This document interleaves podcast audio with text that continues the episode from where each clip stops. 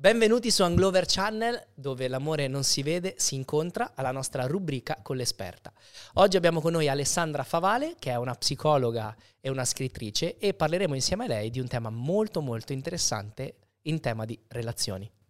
Ciao a tutti, sono molto molto contenta di essere qui.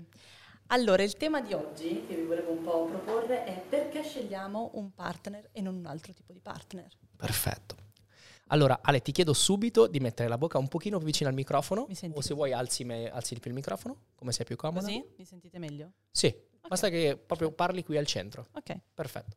Quindi oggi parliamo di perché le persone si incontrano, Sì, perché si scelgono. perché si scelgono. Perché molte volte noi diciamo l'abbiamo scelto noi, ma siamo sicuri?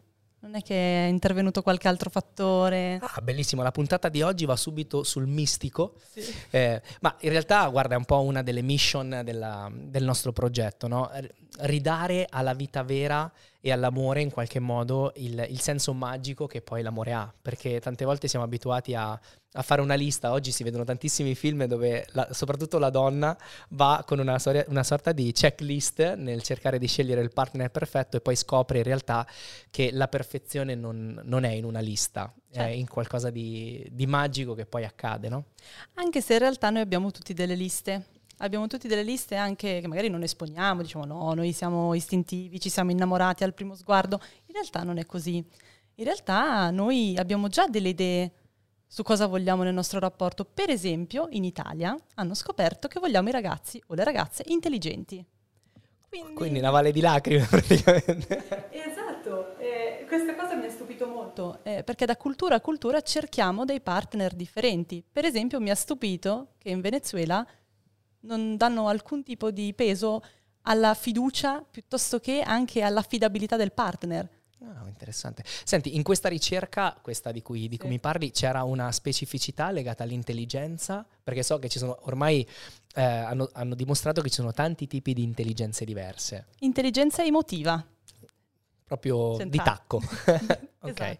Quindi sia le donne che gli uomini cercano Esatto. sempre di più comprensione da un punto di vista emozionale. E la cosa mi ha stupito perché noi diciamo sempre che maschi e femmine vengono da due pianeti diversi, ma in realtà quando cercano un partner mm, sono vicini, sono- si sotto certi avvicinano. aspetti siamo, siamo molto Sì. simili.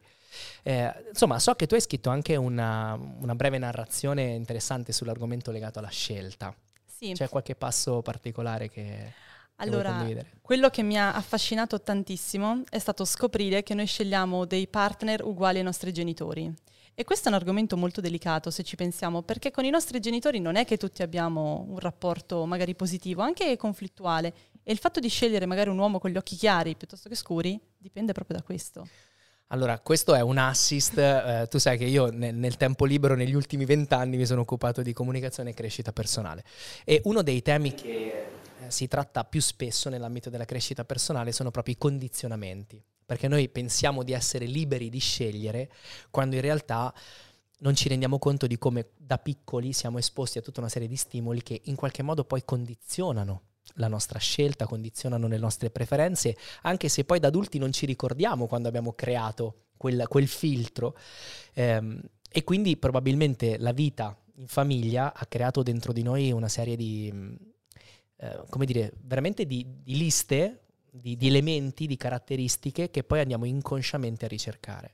Esatto. E, e questo secondo te, secondo insomma la tua esperienza, secondo la tua- i tuoi studi, è, è una cosa che bisogna imparare a, a riconoscere perché potrebbe portarci fuori strada? Oppure no? Noi la dobbiamo accettare e riconoscere perché, come dire, Bowlby, che ha fatto la teoria dell'attaccamento, l'ha detto in modo chiaro. Quello che noi siamo con il partner, quello che noi riusciamo a dare nella vita di tutti i giorni, è condizionato.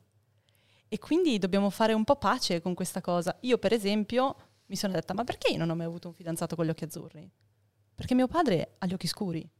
E quindi eh, da lì è partito tutto. Cioè il mio uomo ideale ha la carnagione scura, i capelli scuri, eh, perché mio padre è così. Quindi c'è stato inconsciamente una, una ricerca, ok? Sì. Come se fossero... Ok. E lo stesso per gli uomini. bisogno della mamma, ricordiamoci il loro complesso che rimane quasi Guarda, sempre. mi hai fatto venire in mente, non so se conosci Giulio Cesare Giacobbe, immagino Sì. di sì perché Sì. abbiamo una conoscenza in comune che so che tratta molto questo tema e, mm, e, e lui parla proprio, parla proprio, di questo, no? del ricercare la madre, del ricercare il padre e in qualche modo invita a prendere coscienza del fatto che magari poi siamo naturalmente portati a sceglierlo comunque, però c'è un passaggio dove dobbiamo ridefinire la nostra stessa identità, sentirci più adulti e scollegare in qualche modo questo cordone ombelicale. Anche se in Italia siamo un popolo di mammoni quindi bisogna dirlo, nel senso che eh, nelle ricerche emerge chiaro che noi in Italia abbiamo un'idea della mamma che è la perfezione. All'estero invece si staccano prima da questa figura, quindi hanno anche il tempo di dire ah ma magari in una donna mi piace anche altro. Sì, purtroppo noi abbiamo anche sotto questo punto di vista, torniamo ai condizionamenti culturali, abbiamo una um, esposizione mediatica dove, dove, c'è Barilla c'è casa, Silenzio esatto. Parlagnesi, cioè fin da piccoli ci hanno bombardato di questa iconica immagine di famiglia, di maternità, di paternità e quindi sicuramente tutte queste cose mi viene da dire ci condizionano ma sotto certi aspetti a questo punto ci limitano perché ci impediscono poi di attingere a quel sentire. E colgo l'occasione per dirti che le pubblicità e i film hanno un impatto incredibile su di noi. Quando noi diciamo ah io voglio essere single, in realtà non è vero. Noi andiamo sempre alla ricerca di qualcuno perché i film ci hanno insegnato ad andare alla ricerca di qualcuno, le pubblicità per esempio, la pubblicità dei gioielli. Gli eh. uomini che regalano il gioiello. Se non hai qualcuno a cui regalarlo il gioiello. La donna che mette nella friggitrice ad aria il pollo. cioè, sì, sì, che sono cose tristi perché dici ma anche le, l'uomo mette il pollo nella friggitrice ad aria. Però sono tutti condizionamenti che non ci rendono liberi. E quindi anche nel rapporto a due replichiamo la stessa cosa. San Valentino qui in Italia ha un mercato impressionante. Cioè nel resto del mondo magari un po' meno. Noi in Italia spendiamo veramente tantissimo. Si parla di 350 milioni di, di euro. Di euro che wow. spendiamo ogni per anno. Celebrare per questa festa. E perché? Perché ce l'ha detto la pubblicità? Perché ce l'ha certo. detto l'America? Perché a livello di marketing hanno costruito un'emozione intorno a quella cosa. E quindi se non hai un partner, chi sei?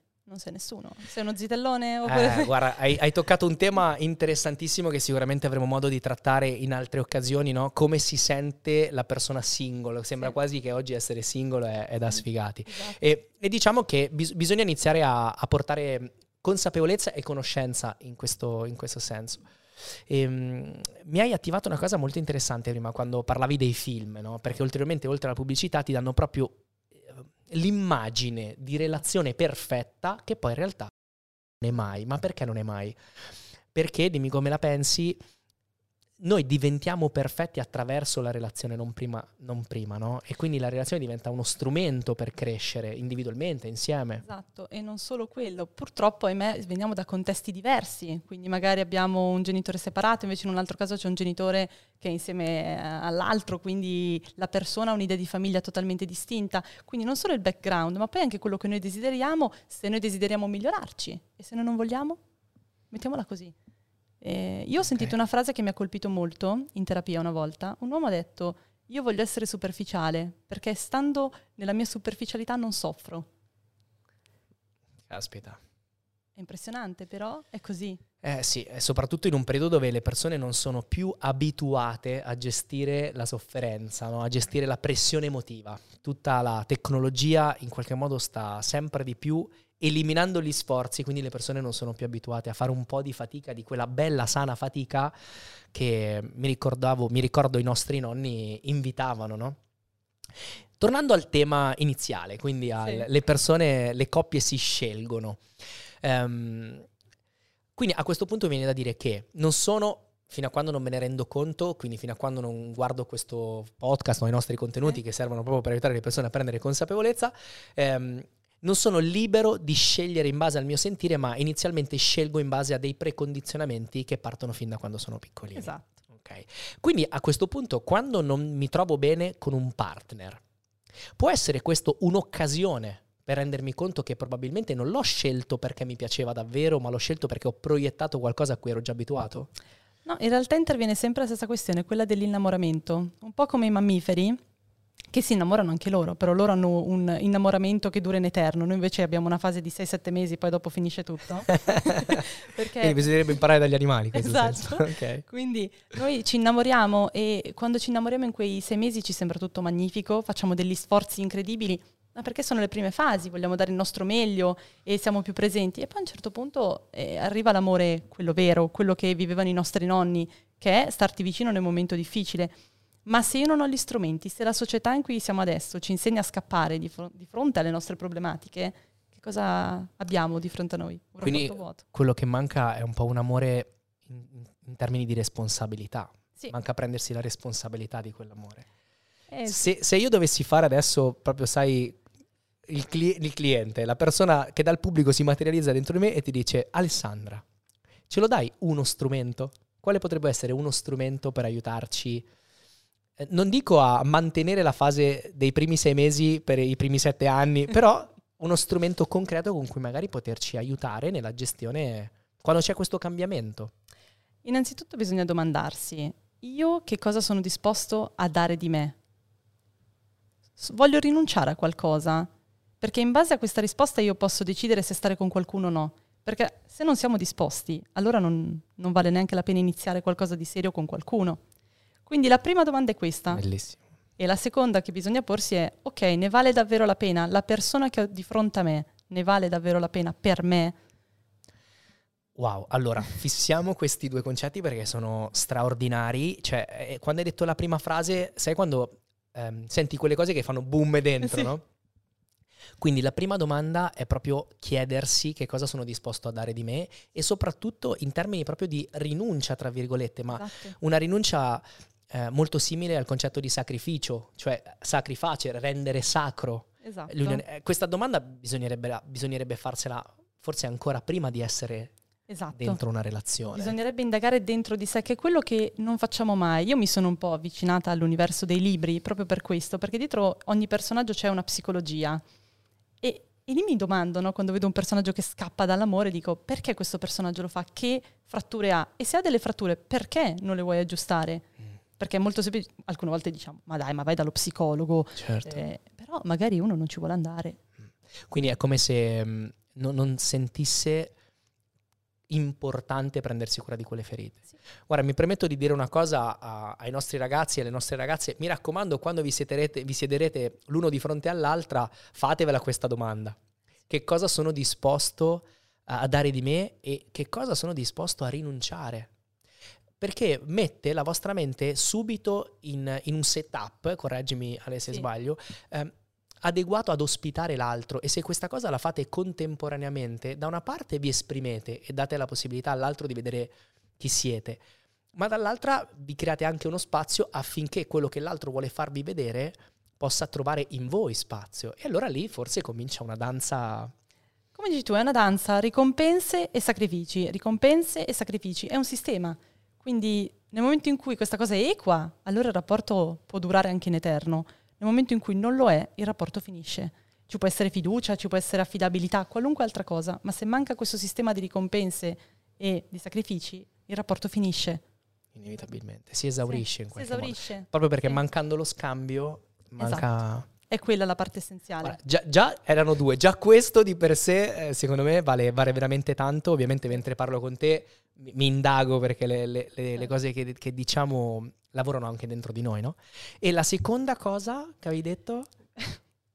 Io non me la ricordo, aspetta, aspetta, perché siamo entrati talmente tanto dentro questa. Eh, era sul fatto di... Eh, ah, perché vuoi rinunciare a qualcosa per questa persona? Se ne vale davvero la ah, pena? Ah, bravissima, ecco, se eh. ne vale davvero la pena. E da che cosa lo deduco? Se ne vale davvero la pena? Perché dentro di me so già che cosa voglio. Quindi mi inizio a chiedere, questa donna che cos'ha? Quali sono gli ideali in comune che abbiamo? E niente ragazzi, eh, il potere delle domande. Io, come sai, vengo dal mondo del coaching, ho lavorato tanto in quel settore e veramente chi domanda comanda, perché attraverso le domande dai possi- la possibilità al tuo sistema di far emergere delle esatto. informazioni. E, um, e, e perché ne vale la pena ti costringe comunque ad attingere al tuo sentire. Perché non so se sei d'accordo, ma i condizionamenti vivono nella testa il sentire vive nella pancia. Eh sì. Ok, quindi se vogliamo avere una strategia concreta per capire in che modo superare un po' i condizionamenti a cui siamo abituati, dobbiamo risvegliare questa capacità di ascoltarci e di sentirci. E anche di soffrire, perché alcune volte ci potremmo rendere conto di non essere idonei, di essere dei leoni feriti, che forse è meglio che stiano per un po' da soli, e questa cosa ci fa soffrire. Hai, mi hai dato un link bellissimo per una, per una lezione che faremo, proprio non avere fretta di curare una ferita con un'altra persona, perché la ferita te la devi curare da solo. Eh sì, perché gli altri non possono, per Bravissimo. quanto si possa provare chiaramente, ma è molto Anzi, difficile. Gli diamo un sovraccarico di responsabilità che molte volte poi non fa altro che appesantire tutto. È come ehm, quando muore un cane e le persone ne prendono subito un altro, Esatto. invece di prendersi il tempo di elaborare quella sofferenza. Eh, per esempio abbiamo visto no, l'esempio di adesso è Chiara Ferragni, no? ha perso di recente il cane, adesso ha preso un altro cane, Paloma, per carità, bellissimo. eh, Certo, però è passato però forse troppo poco tempo. È passato forse troppo poco tempo e quindi non vorrei che molti imitassero poi questa cosa perché è un po' come cioè, muore un bambino cosa fai? Ne fai un altro Eh e no, eh trasli no. sull'altro bambino quello che tu avresti voluto vedere nell'altro. È molto complesso come discorso. La fase del lutto è lunga, ci vogliono almeno sei mesi per elaborarla del tutto e cioè, dipende Sì, poi è chiaro soggettivo, chiaro soggettivo a volte tutta la vita, a volte un po' meno, Esatto. ma di sicuro non due settimane No. o un mese o due mesi. No. Mi ha incuriosito molto, eh, faccio un piccolo passo indietro, mi ha incuriosito molto quando hai parlato di quello che ti è successo in terapia con quella persona che mh, in maniera molto forse superficiale ti ha detto che gli piace essere superficiale. Sì, ed è un discorso che secondo me eh, fanno molti uomini però non lo ammettono. E anche le donne molte volte lo fanno. Ma perché dicono queste cose? Perché hanno sofferto molto nel loro passato e quando soffri tanto per qualcosa che magari non, ne- non riguarda neanche il rapporto di coppia, non vuoi più soffrire. E quindi ci tramutiamo tutti in dei robot, ok? Anaffettivi quasi. Diciamo, ma dove è finita l'empatia di questa persona? E lì è difficile andarla a recuperare. La maggior parte delle volte ci deve voler la, la persona ci deve voler lavorare, se no Se no deve sempre accadere qualcosa.